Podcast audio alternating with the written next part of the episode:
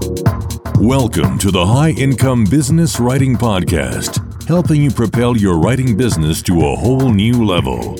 And now, here's your host, Ed Gandia. Hey everyone, thank you so much for joining me for episode 34 of the High Income Business Writing Podcast. I am your host, Ed Gandia, and this is the podcast for business writers and copywriters who want to take their writing businesses to the six figure level or the part time equivalent.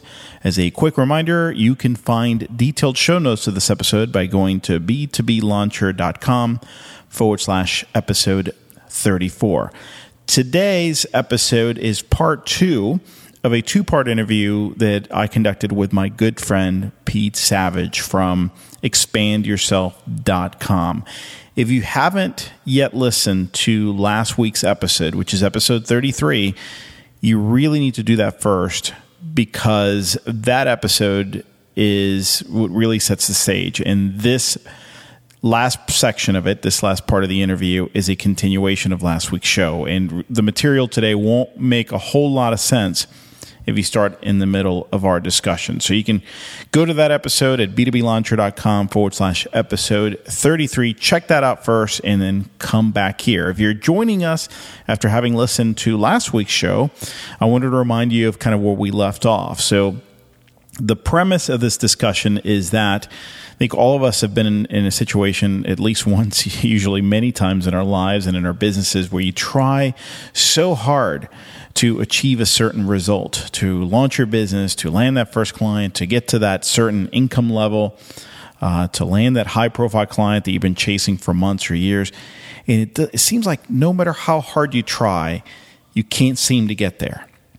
You've followed all the formulas, you've toiled day and night, you know, you've given it all you've got and you got nothing to show for it. You don't have the result or you don't have the full result that you want. So the question is, what's going on here? You, you've played by the rules. You really feel that you've done your very best. You've worked your tail off, and yet you haven't achieved that result. So what I approached Pete about was that very question, and that's exactly how I explained it to him. What's going on here?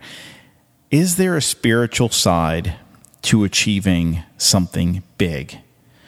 And I knew that the answer was yes, but Pete had some really amazing insights into that question.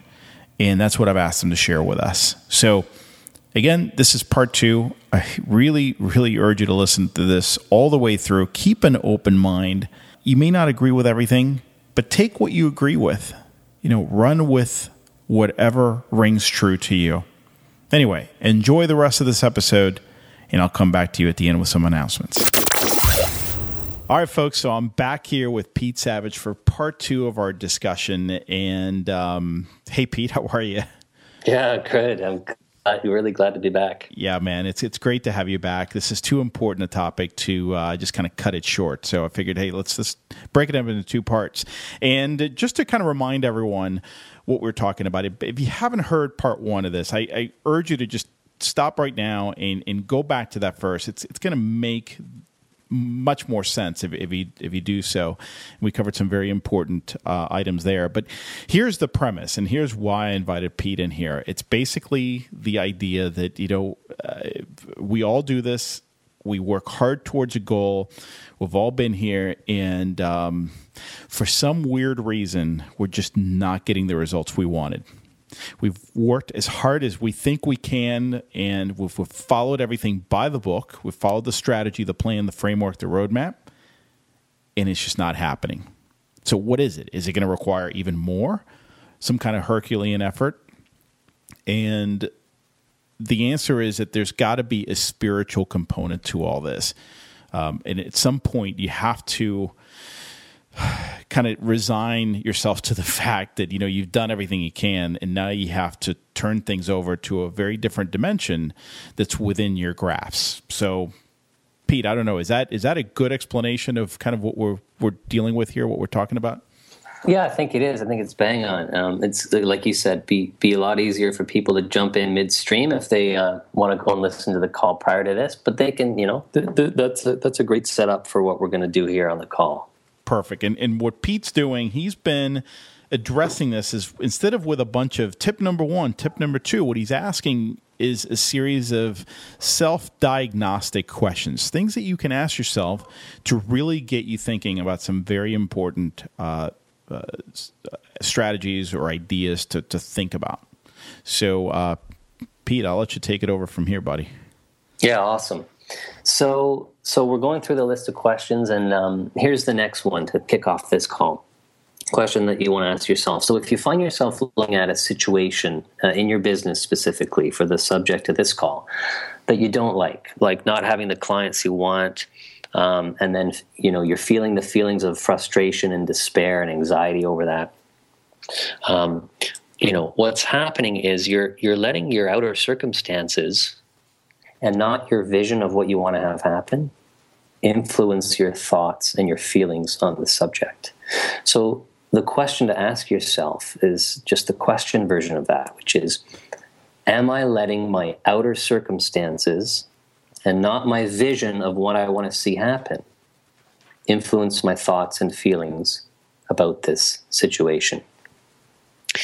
And the reason this is important is if you don't have a strong, established vision of, of the outcome you want to see, then you're always going to be in reaction mode. You're always going to be reacting to what's going on. That's going to stimulate the same old feelings, responses, ways of dealing with it that you have in the past. It's going to be really hard to break through. But if you have vision of the solution you want to see and you're getting in touch with that regularly, um, that is going to help guide you in terms of the thoughts and actions that you want to enact. And I'll give a couple examples in a minute, but does that make sense, Ed? I, I think so. Uh, um, I think with the examples, it might help clarify that a little further because that's that's kind sure. of a mind blowing thought. Yeah. So let me let me because of that, let me rephrase the question or re, restate the question again, and then I'll go through the examples. So the question I want you to ask yourself is: Am I letting my outer circumstances, so my current circumstances, and not my vision for the outcome that I want, influence my thoughts and feelings about this scenario? So here's a couple of examples of people who didn't do that. They did it the right way, uh, the way that affected change in their lives. This is the first one's just a just a mind blower of an example. It's, it's super powerful. Um, I highly recommend this book by an author called Joseph Murphy the power of your subconscious mind it's called i think it, it's like 1963 or 64 this book it, it's amazing i read a ton of stuff in this in this field this book is incredible there's a and it's filled with stories which is great. Um, one story really stood out for me. It's a story of of, uh, of a prisoner who escaped from a camp in a concentration camp in poland and um, during the war, and uh, the the the way the story goes is that this one prisoner he was in, as you can imagine, very high security, um, tightly guarded prison camp, and um, he refused to let his current situation influence his thoughts and feelings about what was going on. He would always hold. He had this vision, this dream I'm going to escape from this prison. Imagine having the mental fortitude to think about this circumstance, but as an aside, but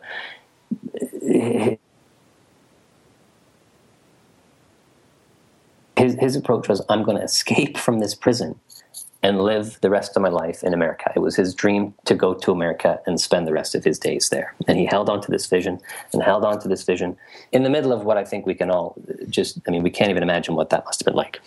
Here's how this played out he didn't sit and plot his escape, he just held on to the vision. And one day the prisoners were lining up for work duty.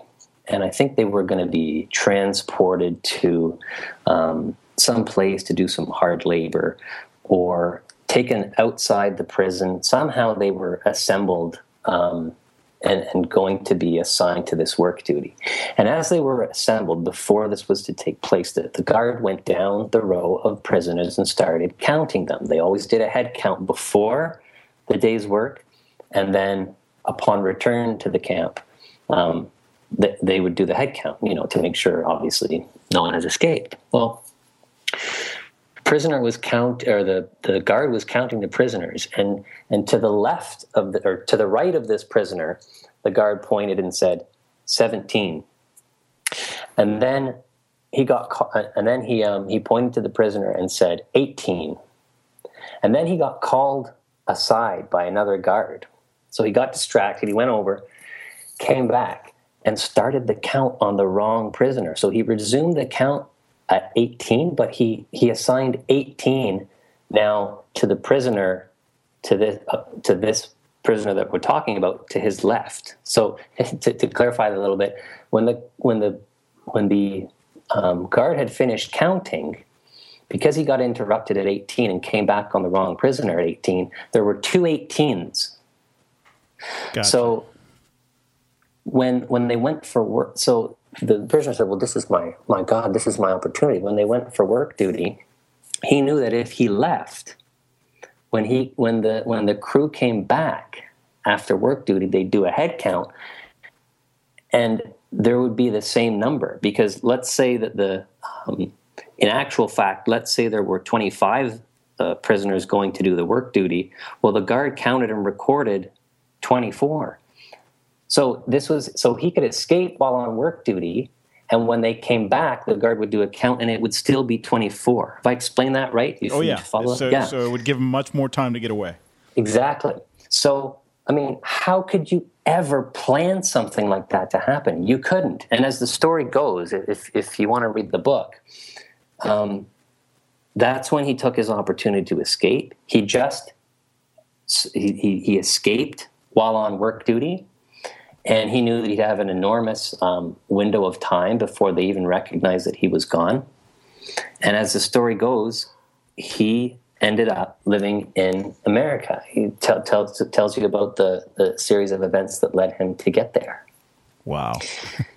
and, it, but, and, and what as you read a book like that and, and have a story like that, what comes through to me is what you said on last week's call, Ed, is that he didn't sit and plot the how. You know, you're right. If he had told someone, I'm going to escape, the first question might have been, well, how are you going to do that? Right? Yeah. He, he wasn't concerned about that.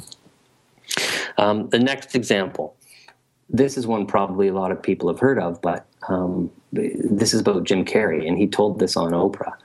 And um, he said that when he was down and out uh, actor in uh, in in LA, he would he would he would drive up to Mulholland Drive, look down on the city, and he'd visualize people in the industry um, who he respected. He'd visualize them coming to him and um, giving him compliments on his work. And he also wrote himself a check for ten million dollars, and he dated it for um, like three years out from that date. And he tells the story that just before that three years was up, he signed on to make the movie Dumb and Dumber, and he was going to be paid $10 million for that. And he told this story in 1997 on the Oprah Winfrey Show. I love that. I remember that. And there was another element to that story, another uh, part where you remember he was. Um, he was well. We can say he was he was in love, but he was very attracted to his co-star not, not the other guy, but the right. uh, the uh, the girl who he was chasing in in the movie. And uh, because he had seen her, she was a soap opera. I forget her name, soap opera star, and he had seen her for years. Lauren he, Holly, I think. Yeah, Lauren Holly. That's it. Um, she ended up being his co-star, and they met. They started a relationship, and they eventually got married. Yeah, I remember that. Um, that, see, see these. I mean, again, we talked about the the athlete analogy before. When you hear this story, uh, suddenly it's like inspirational, and and you you you you can kind of jive with it, and you think, oh, that's a great story. And then, but we somehow sometimes have a hard time applying that in our life. And and another very very quick example is um, another actor, Cary Grant, who was you know many people say is the the ultimate. Um, the, the ultimate leading man, man actor in the, in the history of movies. But um, if you've ever seen any Cary Grant movies, he just has this suave, larger than life persona. And um, his real name is Archie Leach. And he said, um, talking about his career and how Cary Grant came to be the character that he is. And he just said, I pretended to be somebody I wanted to be. And I finally became that person. Or he became me. it was just holding on to that vision.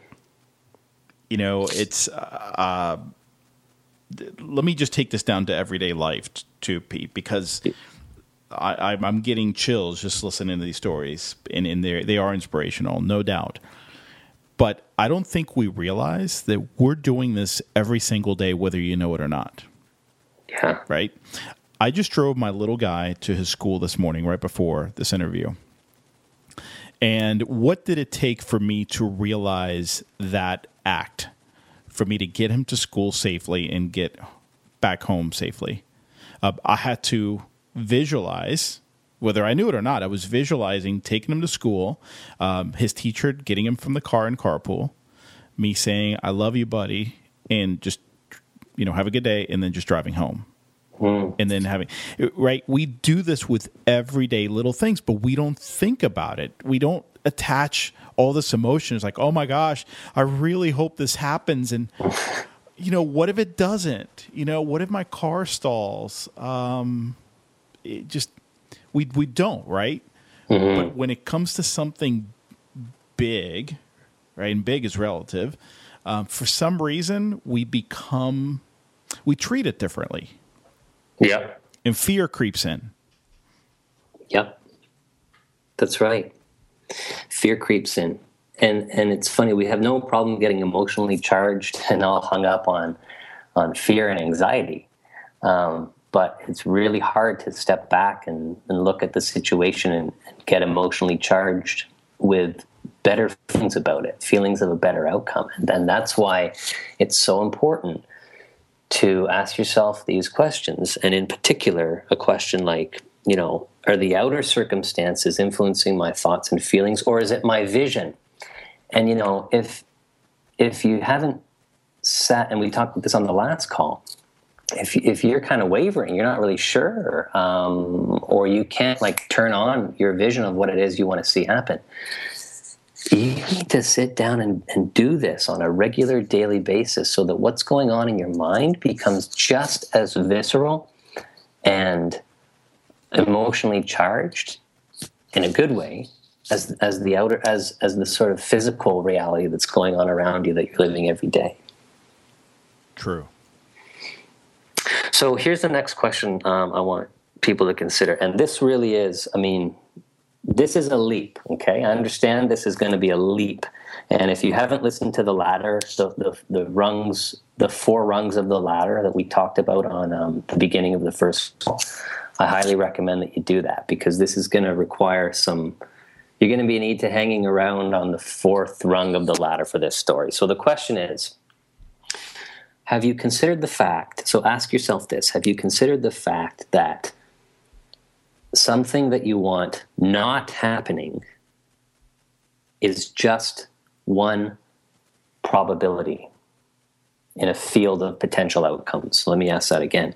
Have you considered the fact that this not happening is just one probability in an infinite field of potential outcomes? and to set that up to kind of bring some um, th- that's kind of a you know this gets into the notion of um, talking about quantum physics and, and all that sort of stuff. And and um, but the best example to kind of help illustrate this this way of thinking it's another Gregg Braden example, and um, you know I haven't read all his stuff, and you know he's not like this hugely um, influential author to me personally, but I I have seen some really, I've seen him speak and I've seen, read some really cool things um, that he's put out there. And what I like about him is, is he takes kind of this um, approach where he kind of translates everything into the, you know, the benef- benefiting humanity. And he brings his science background, he kind of melds the ancient t- traditions with scientific um, thinking. Anyways, there's this, here's the, here's the quote, crazy stuff. There's a video on YouTube you can find. It's of a it's of a medicineless hospital in China. Um, you may have seen this ad, but if not, you can you can search for it. And they're treating it's it's showing a um, uh, what we would call an operation, treating a tumor in real time. It's like a three or three and a half minute uh, video where they show like a live ultrasound on one side of the screen, and then they show a static ultrasound, a picture of a tumor in someone's, I think it's their abdomen. And in this um, video, the uh, the patient is um, is is in a room. It's like it's, it's a hospital, and there's a doctor there, and there's some other practitioners around them, and they're holding their hands over the patient um, in the area where the tumor is, and they begin this procedure. Now, this is when you watch this, it's like what? Like this is crazy. I'm telling you, be prepared for this story. You see this tumor over an elapsed period of three, three and a half minutes shrink down into nothing. I have not seen this. You got to check this out. You got to check this out. Now, you know, this is alarm bells, I'm sure, going off in media's mind or listeners. What? This is bunk and all this stuff. Okay, just suspend that for one second. Whether you believe this or not is not really the point of this, this story, but I just want to talk about it. Um, and and so it's it's it's um, this is part of some of the stories and the research that uh, Gregg Braden is is telling in this. This is a particular, I think it's a PBS special or something. But anyways, um, what he's saying is, how does this happen? And he uses what I think are perfect words to describe this. He says these practitioners, for them, this is just second nature to them. This is just what they. This is how they treat. And and for the patient. Um, the patient is just you know visual or you know thinking about themselves being in a healthy state. It's a very different perception in terms of disease than, than we have in the western culture. And what he's saying is the people who who are the practitioners there who are who are doing this procedure they're not looking at the tumor and saying bad cancer tumor. You have to go away um, and trying to force it out of the body this is where it gets a big uh, leap in, in consciousness, leap in understanding or, or awareness or willingness, is that they're holding in their mind the image of the patient in a healthy body. Huge, huge difference in how you think about that. Subtle difference, mm-hmm. but really life changing. They're not focused on the problem to try and fix the problem. They recognize that this issue of a tumor being there is just one probability in an infinite field of probabilities where there are infinite potential outcomes. And so they're focused, they're choosing a different outcome. They're all focused, including the patient, on choosing a healthy body. They're visualizing that, they're holding on to that feeling. And how he explains that is they're drawing the manifestation of the healthy body in from somewhere beyond who knows? We don't know. So they're turning on that new possibility. Well this is goes back to the first question that uh, you asked uh, in, in last week's call which is are you have i been problem focused or solution focused? It speaks to that as mm-hmm. well right? So they're it not does. talking and they're not focused on the problem they're focused also on a um, on a solution. Yeah, on a healthy and, outcome. And you know, we should address. I don't just want to just leave that um, there because we, we should address this thing about about this tumor, you know, vanishing before we leave this point. Like I know this sounds unbelievable that you could get rid of a tumor in a, in a matter of minutes, and you know.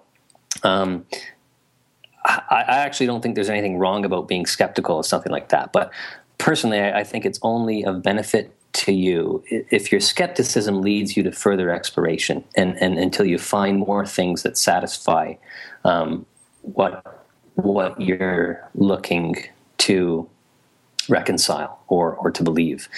But you know i think that personally ed i think that like 20 years from now maybe earlier this kind of thing which can seem unbelievable or at least unexplainable will be seen as commonplace. I mean look at something like the placebo effect, you know, um, where you have patients in studies given a sugar pill and, and their symptoms go away to the same degree as people who are given a course of medicine to treat the issue. And no one questions the placebo effect anymore, you know? You're right, and I always point to that. It's one of those things that you don't hear about a lot, but that in of in and of itself is huge proof that what you really believe deep down inside will become a reality. Because the percentage of the placebo effect, it's huge. It's not like five percent, and I forget what the numbers yeah. are, but they're they're significant when they're told, "Take this, you will be cured." And in the yeah. test group is um, it is cured. I want to say twenty percent. Yeah, it's it's and and the the the, inst- the reaction when we think about something like that is is to dismiss it or to say, well, I, I'm not really going to take that on board in my life because I don't really know how that happened. I can't define how it happens. Well, you know, some of the greatest scientists in the world, like Einstein, for example, um, you know, Thomas Edison they have said that there are there are and they spent their lives studying trying to figure out things that we haven't figured out and and even they have concluded that there are things that we just don't understand. We just can't explain yet. And i think like isn't it funny how new understandings come into our world? And when they first do they seem unbelievable and, and then eventually they get um, accepted as commonplace. Like if you've ever flown on an airplane, you're doing something that most people thought was impossible or insane not that long ago. And I think yeah. it's it's wise to remember that. Like popular opinion has many times been shown to be wrong in the end. The world is flat. You can't build a heavy machine that can fly through the air. Those are those are things that were completely outside the realm of logic, understanding, and and were proven to be wrong. So true. So true. So I think it, it's important to at least accept that, look, even if it sounds completely unbelievable, um, you know, you might not be in a place right now. I know I wasn't a few years ago where I could accept some of these things as is truth. Just like when they finally discovered that the world is not flat, I'm sure a lot of people said, "Well, I, I still don't believe you." Yeah. yeah. It's flat for me. Yeah, exactly. Yeah. So let's let's now go. That was like an extreme, you know, example, and, and maybe we lost some people thinking, oh, I don't just don't believe that. Well, let's get into something really cool and very practical now, um, which is looking at your inner beliefs about about things and how they can influence what's actually happening outside of you, um, primarily by influencing your behavior. And so, this isn't one question to ask yourself. This is actually a methodology that I've used many times um, I've modified it a little bit and put a little bit of a twist on it, but I think it's um, super powerful. So I think it's worth spending time talking about it on the call. And it's called, um, it's based on the option method by Bruce De, De, uh, Bruce and it's um, just a series of very really worded questions that that that are meant to bring about your deeply held beliefs. So you can look up option method or um, Bruce Di Marsico if you want to learn more about this and where this came from. But I think it's really good to go through what these questions are. So, the first question you would ask yourself is What are you unhappy about? Or you would substitute the word unhappy with um, whatever the feeling is that you want to address. So, if you're looking about, let's say you're feeling scared about getting new business, question number one would be What are you scared about? And then your answer, and you can do this for yourself. Um, the answer is, well, I'm feeling scared about getting new business. If you want, you could write this down. Question two is, why are you scared about this issue? And this question gets you to lay the reason for your feeling out on the table. And usually it's very answer this question. We we have a reason for this on our hair trigger. Like you can instantly fire it off because this question, why are you scared about this issue? This really asks you for the justification in your own mind about why you feel the way you feel. And so we're always justifying our feelings constantly. So it's usually really easy to get to this answer. So let's say Pete that it's it's the oh my gosh, you know, I haven't been able to get the clients that I need to support myself financially. um, I'm really scared about that. Well, why are you scared? Okay, well, I'm scared because I I don't know if I can pay my bills, and I may have to go get a a job. Perfect. Yeah, perfect perfect answer to that. And you can see how quickly you could come up with the reason for why you're scared right? Because oh, yeah. it's you're it's, it's you're living it every day. Because i've been there buddy. Oh yeah. Well, me too bro. We all have. Um, the next no, question number three this is the turning point. This then is gold to this whole process. And the question is what are you concerned would happen if you weren't scared about that? And this is a brain twister of a question intentionally. This usually gets someone to go, huh? Can, can you repeat that? I didn't get that. So that I want to read. That was my reaction. yeah. So, so let this sink in a little bit. And if you're, if you're listening, maybe you'll write this down. What are you concerned would happen if you weren't scared about that? And it's getting you to, to look within and find out why are you hanging on to this feeling? And, you know, the person might say, well, if, if I wasn't scared about this, then, you know, I guess I wouldn't care enough to go out and get new business. Mm-hmm.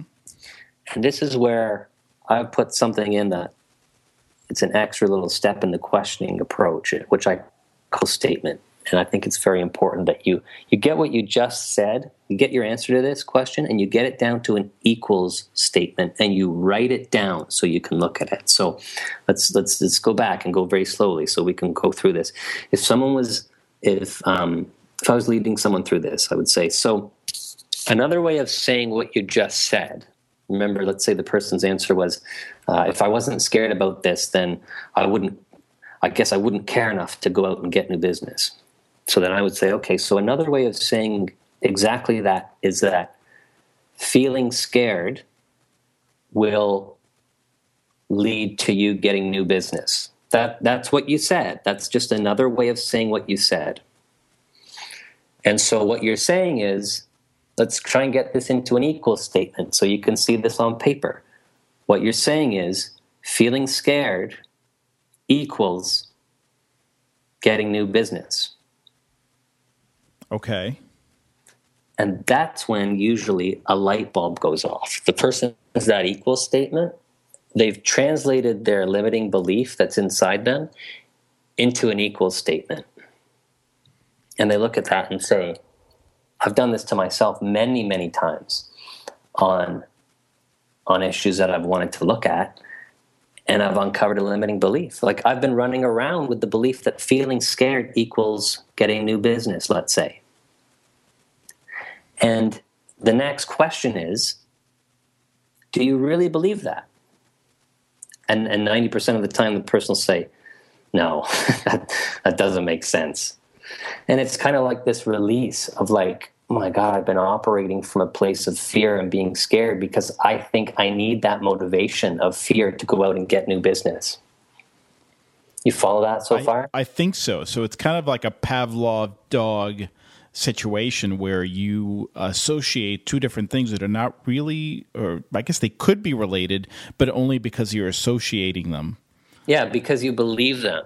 And and if it's still vague or if it's you know if the light bulb hasn't gone on for for for you as you're doing this process for yourself or for the person then the next question is there's two more questions that that, that can be optional. The next question is why do you believe that? So let's look at that equal statement. Feeling scared equals new business. And then the question number four was do you really believe that? And you know the person might say or you might say well yeah i, I you know I, yes i believe that and then, so the next question is, why do you believe that? And that can be the point where you get really introspective and, and, and you can say, well, why do I believe that? Well, I guess it's how I grew up. You know, my mom or dad always talked about their worries about not having money, let's say. So I guess I learned that money is something that you have to be worried about. And then so you you would create an equal statement for that. Okay, so what you're saying is being worried is how you get money. Being worried equals having enough money. You see, you're linking these emotions up that are not related. Really, I mean, they're not exactly. They're, it's not a cause and effect. Exactly, but you believe they are because you pick that up somewhere along along your life, and then you could ask. So the final question might be, because the the whole idea is to get to the notion of why why you're not willing to move away from this belief, why you're holding on to it. So you might say, what are you concerned would happen if you didn't believe that? Mm-hmm. And that can be the point where you might say, well, you know, if I didn't follow, if I let go of that belief, if I didn't believe that worrying is how you get more money, then I guess I'd feel bad because I've been, I'd be forming my own view about money, which is different from what my parents believed. You know, you can see how this can get really deep really quick. You can start off with, I'm worried about getting a new, like I'm feeling scared about getting a new client. Like the pressure's in on me. I got to pay my bills. And by going through this questioning process, you can get down to, man, this is an old belief of mine that when it comes to money, you got to worry. You got to hold on to worry. And I've been holding on to that for 30 years, someone might say, because I felt scared to go against what I picked up from my parents in terms of beliefs about money. I love that. It, it, it's so true. Yeah, you know, my my coach uh, Top uh, is known for saying, "Well, you know, you choose the stories that you want to tell yourself." And you know, I'll, I'll, explain, and he'll keep questioning me about something, and I'll explain my reasoning, and mm-hmm. he'll just say, "Well, that's a really interesting tor- story you're telling yourself." and, and by he's not really poking fun at it, but he is kind of putting it in a different perspective and saying, "Well, that sounds like something I mean, that's an Oscar-winning movie right there, and he yeah, just made all that up. I mean, I, it had fireworks and everything. that's great. That's great. But that's what's going on, and all of us do this. For, you know, in, in our business, all of us do this. Yeah, and you know that particular te- technique, getting to an equal statement, for me, um, that's just been really, really helpful. Now, you might try this technique and, and not get there. You know, a listener might try this and not work for them. No one solution that we're talking about on these calls is going to be the right one for everyone. In my experience, though, this one has been super powerful because, you know, for this exercise in particular, it forces you to look honestly at yourself you, you, you, set aside some time to go through those questions, you're not going to be interrupted, you can't run and distract yourself from the pressures of the day.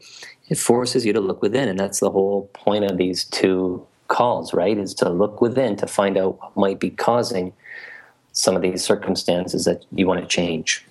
Absolutely. And you know, just before we go to the next one, it, I mean, as you challenge your old beliefs and, and you see how absurd they might be or how they no longer serve you, and they begin to fall away, um, your your reality starts to shift because you begin to think and act and feel in ways that are different from those long held beliefs, and that can be really distorted, or really disorienting or scary. And um, you can feel disoriented, you can feel scared about that. It's normal. It's just a sign that changes are afoot. Yes. So the next question um, is to ask yourself have you fully embraced the idea that there are forces outside of you that can help you? It's a really simple question. You got to get really honest, like all of them. And it's pretty self explanatory. There's no trick to this. It's about being honest with yourself. A quick way to test yourself on this if you rush to action, if you always find that you're rushing to action, then that's a sign that you think you have to do everything yourself. And this is about before you rush to action, just look up or look around and, and, and realize that there's other things in place, other forces that you can't see that, that can help you if you're willing to ask for that help. And there's a great quote by Abraham Lincoln that I think is a great metaphor for this. And he says, Give me six hours to chop down a tree, and I'll spend the first four sharpening the axe. It's such a great quote, and it, and and to me, you know, applying it to this, I mean, you can spend your whole day swinging at the tree with a with a dull instrument, but if you if you sharpen your axe, so to speak, if you get into the right mindset, if you get in touch with that higher intangible force, power, source, God, whatever you call it, that can help you, that can work behind the scenes with you, then the, if you if you take the time to do that first, then the action that you take is going to be easier and more focused and ultimately way more effective. Does that resonate with you? Does that make sense? It absolutely does. And this is something that I have uh, traditionally struggled with, and I've gotten a lot better at it. But my personality is such that um, I put a huge burden on myself and about working harder. Well, I didn't try hard enough, which speaks to the the whole reason we're having this discussion. I didn't try hard enough, and it's next time I need to try harder, be smarter, think about it more, plan better. And the fact is that there comes a point where you have to really give in to this idea that you you can't do it all. And many of us, I think, reach that point where we're absolutely exhausted, mm-hmm. and we're ready at that point. Well, look, I can't do anything more. You know, God or the universe, please help me because I'm done. And and yeah. it's funny when I've gotten to that point. It shouldn't really take that for me to get to that point. It should be more of a habit. But um, Pete, I'm sure you've been there, right? When you get to that point, there's this feeling of relief. Mm-hmm. It's like, oh, I just finally turned this over to a higher power and I'm done. Yeah. And I'm done. And even though the solution hasn't come yet, the resolution, you feel a sense of peace in what happens is when I suddenly get into that state, things become, things start to, um, the issue starts resolving itself. Absolutely. So well said. So well said. You, you, you basically surrender and not surrender in the fact that, you know, you give up and say the war is over and I'm done and I lost. You just, you surrender your old approach to trying to force it to happen. Yes. There's a uh, great um, hymn uh, in the Christian church called I Surrender All. Um, and it has nothing to do with religion or what you believe.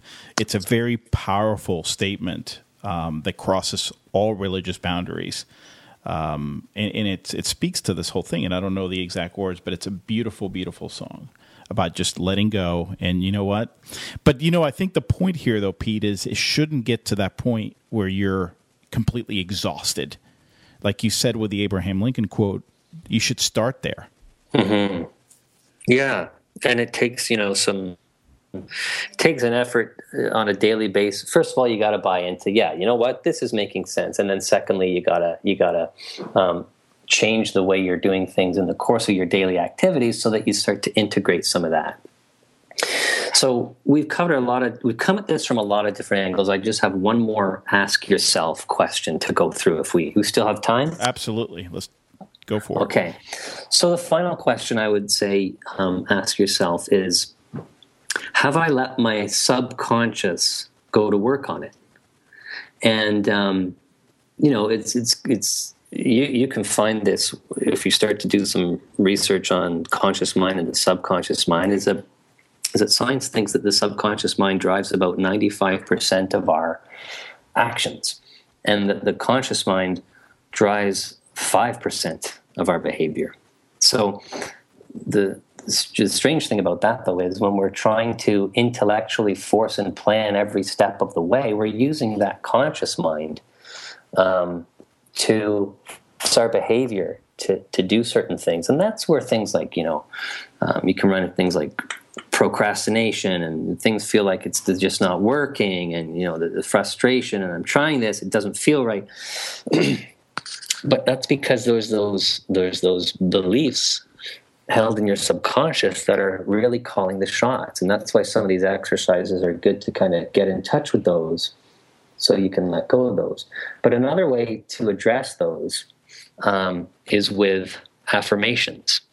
And affirmations are a way that you can change um, those beliefs that are in your subconscious. And and you know, I see a lot of um, people kind of dismissing um, affirmations and saying, you know, they don't work or they they feel like a lie or something. You know, if I'm looking at if I'm looking in the mirror and saying, you know, I'm really happy about my healthy thin body, and meanwhile I'm you know 40 pounds overweight, that feels like a lie to me.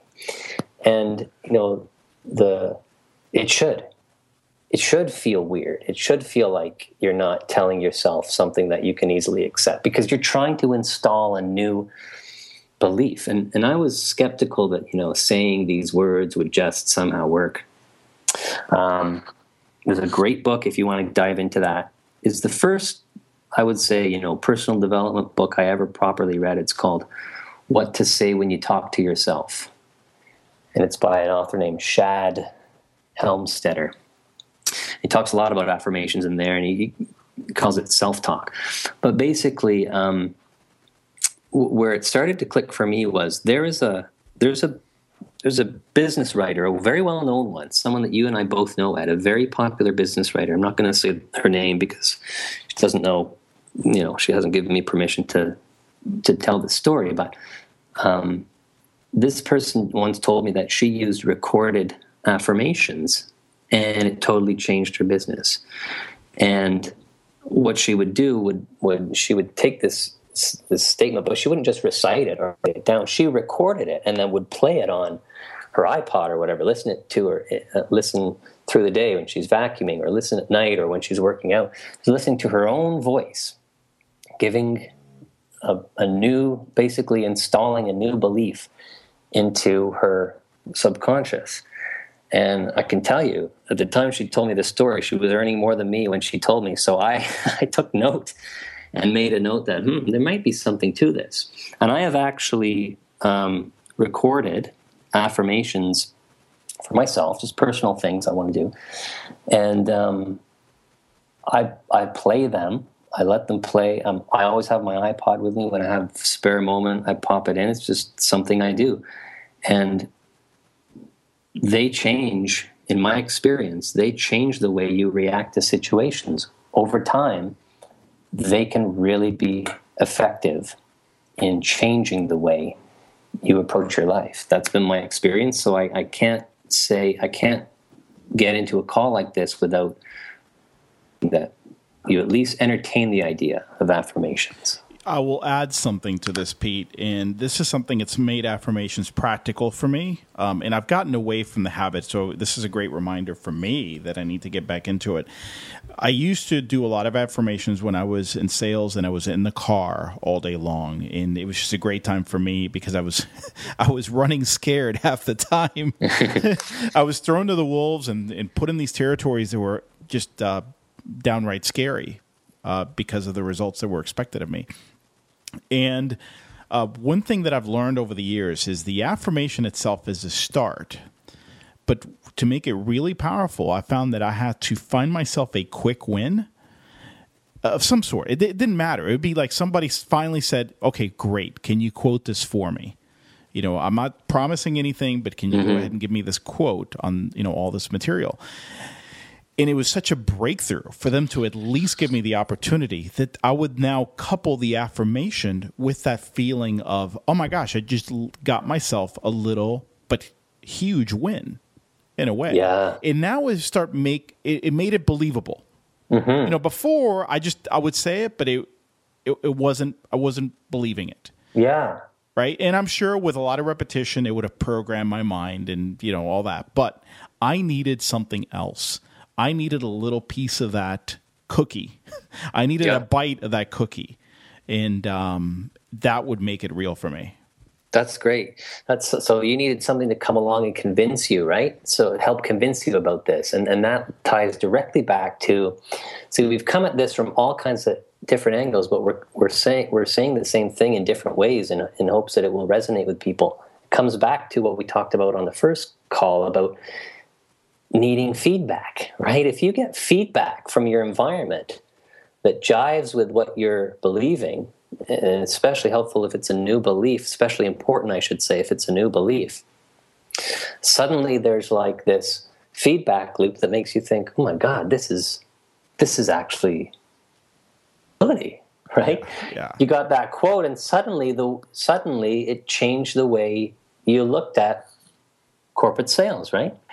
It did. It totally did. And I remember one specific scenario was an account that my employer had never been able to break into. And I'm talking for 15 years. They had thrown all kinds of salespeople at it. Nobody could. They gave them to me. So you can imagine how terrified I was because all mm-hmm. these people who were better than me, supposedly, couldn't get in. So how, how would I be able to do it?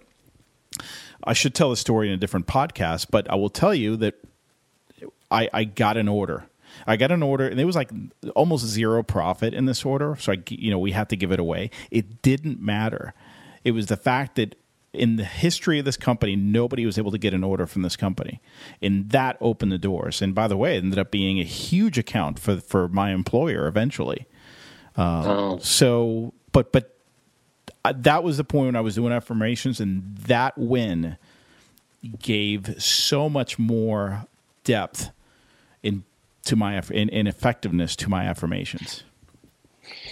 Well, that's that's great. You know, I've heard you talk about um, the importance of a quick win before when when you're coaching people, and um, I didn't know the the backstory, the reason for, for that. So that's that's really powerful. I can see now why you why you talk about that being so important, Ed. Absolutely, absolutely. All right, so this is there's a lot in here, Pete.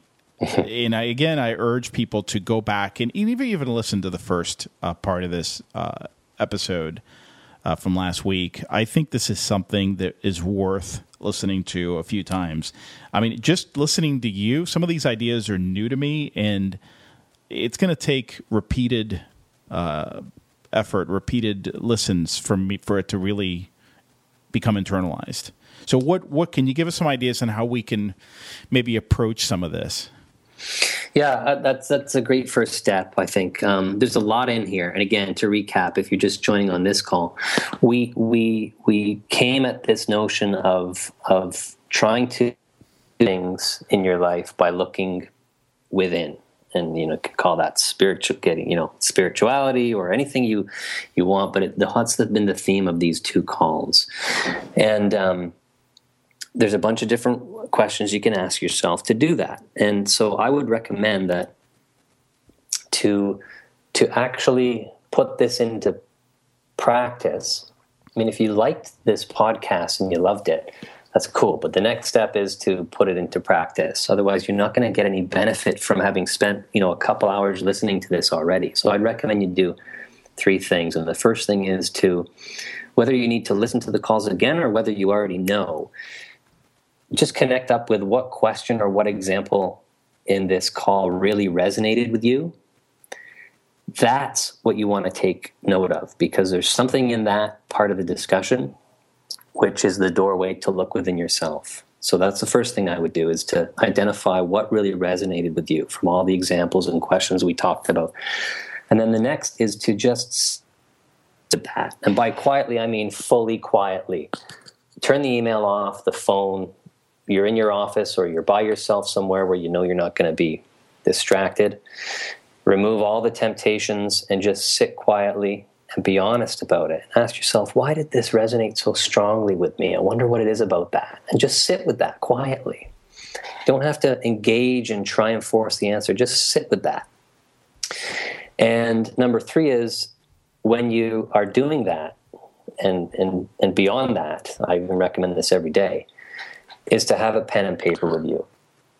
To write stuff down, it, it completely, it suddenly externalizes all that stuff that's been you've been carrying around. To get it down on paper is such a good release, and it helps you look at stuff a little bit objectively, and it helps you kind of say, oh, "This isn't quite that big of a deal." I thought that this was going to be really something I could never change about myself, but now that I see it on paper, it's just it's just this thing.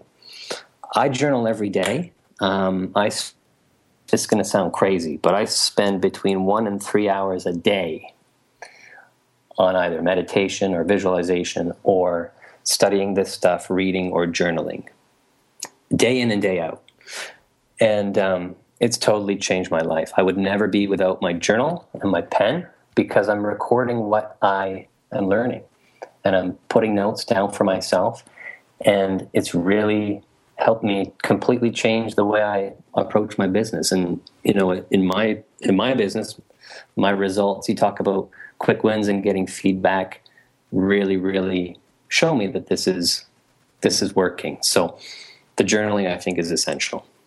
You know, it, I couldn't agree more with you, uh, Pete. I, I, journal every morning, and part of what it does for me, it's not so much oh something I can look back at, or uh, it has nothing to do with that. It really gives a depth. It gives an idea depth because it forces me to explore it further, and I will keep asking myself questions. Okay, so what is it about that?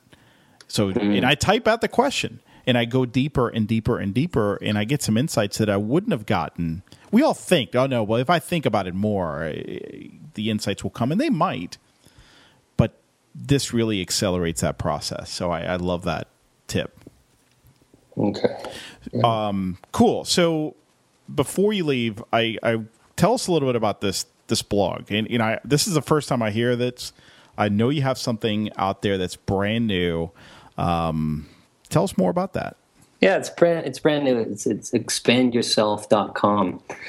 Um, and uh, you know, I just I've I've had this notion that um, you know, I've got books full of things that I've written and talked about, and um, and I just kind of feel like you know it would be it's useful if it helps me, but it's it's it's more useful if it's out there and helps other people as well. So the, the format that I'm um, putting this together in is is a blog, and so it just it's it's exactly that. It talks about this um, this area, um, not to put a label on it, spiritualization, personal development, but with a slant on. Um, it's really a business slant. It's really for application for people who are who are entrepreneurs or you know who have the who have the um, um, ability in their life to kind of set their own path or, or aspire to do that. So it's about it's about the High Income Business Writing Podcast and, um, is a production of B2B Business Launcher. Learn more at b2blauncher.com. Um,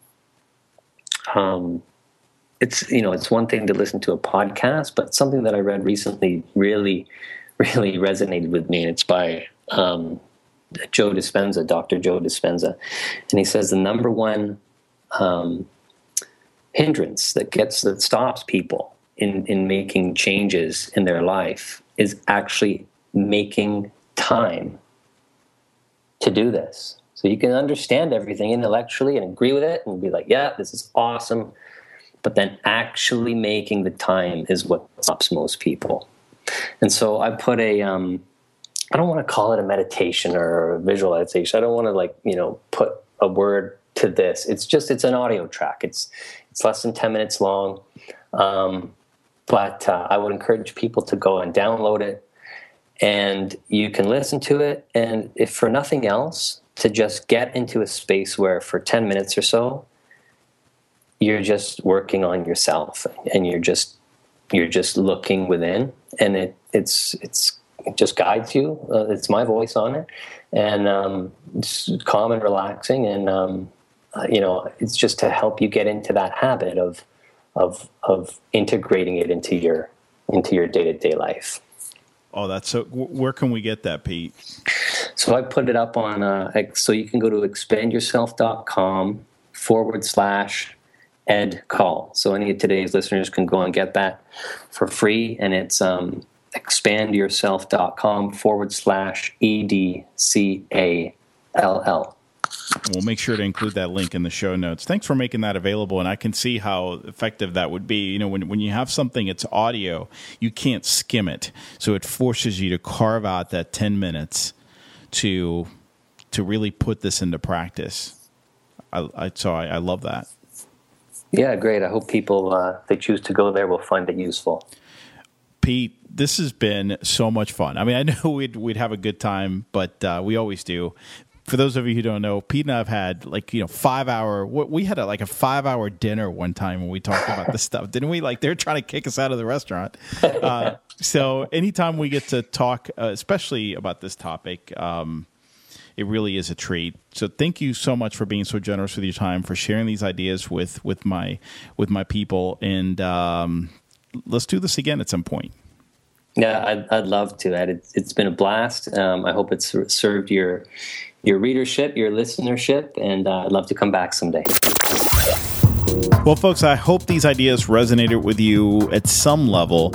And uh, honestly, these are concepts that I'm just now beginning to truly understand for myself. And I really believe that just like the internet changed our lives forever, what, 20 years ago or so, our understanding and our applications of these spiritual laws of success over the next 20 years or so will change humanity forever. And I know that's kind of a, a bold statement and might seem like a really weird thing to say, but I really think this is going to be kind of like the internet or the printing press uh, was in human history, and actually even more important and more impactful than those developments.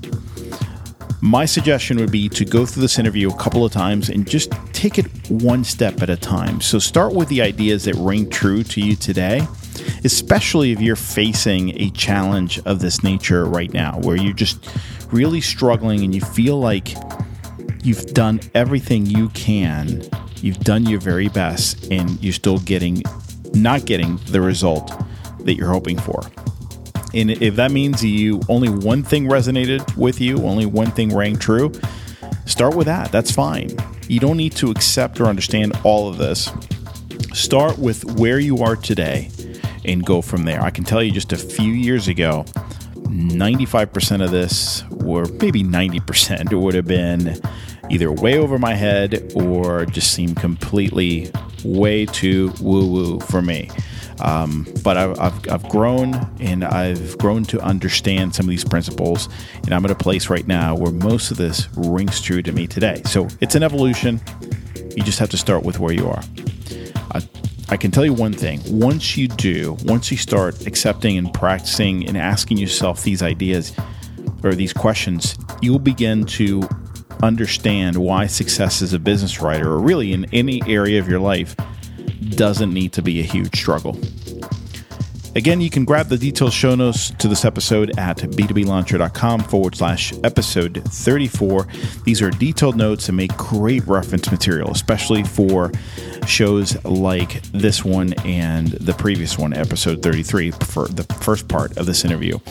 I wanted to let you know that we're going to be taking a break next week for the Christmas holiday, and I'll be back with you the first week of January with a brand new show.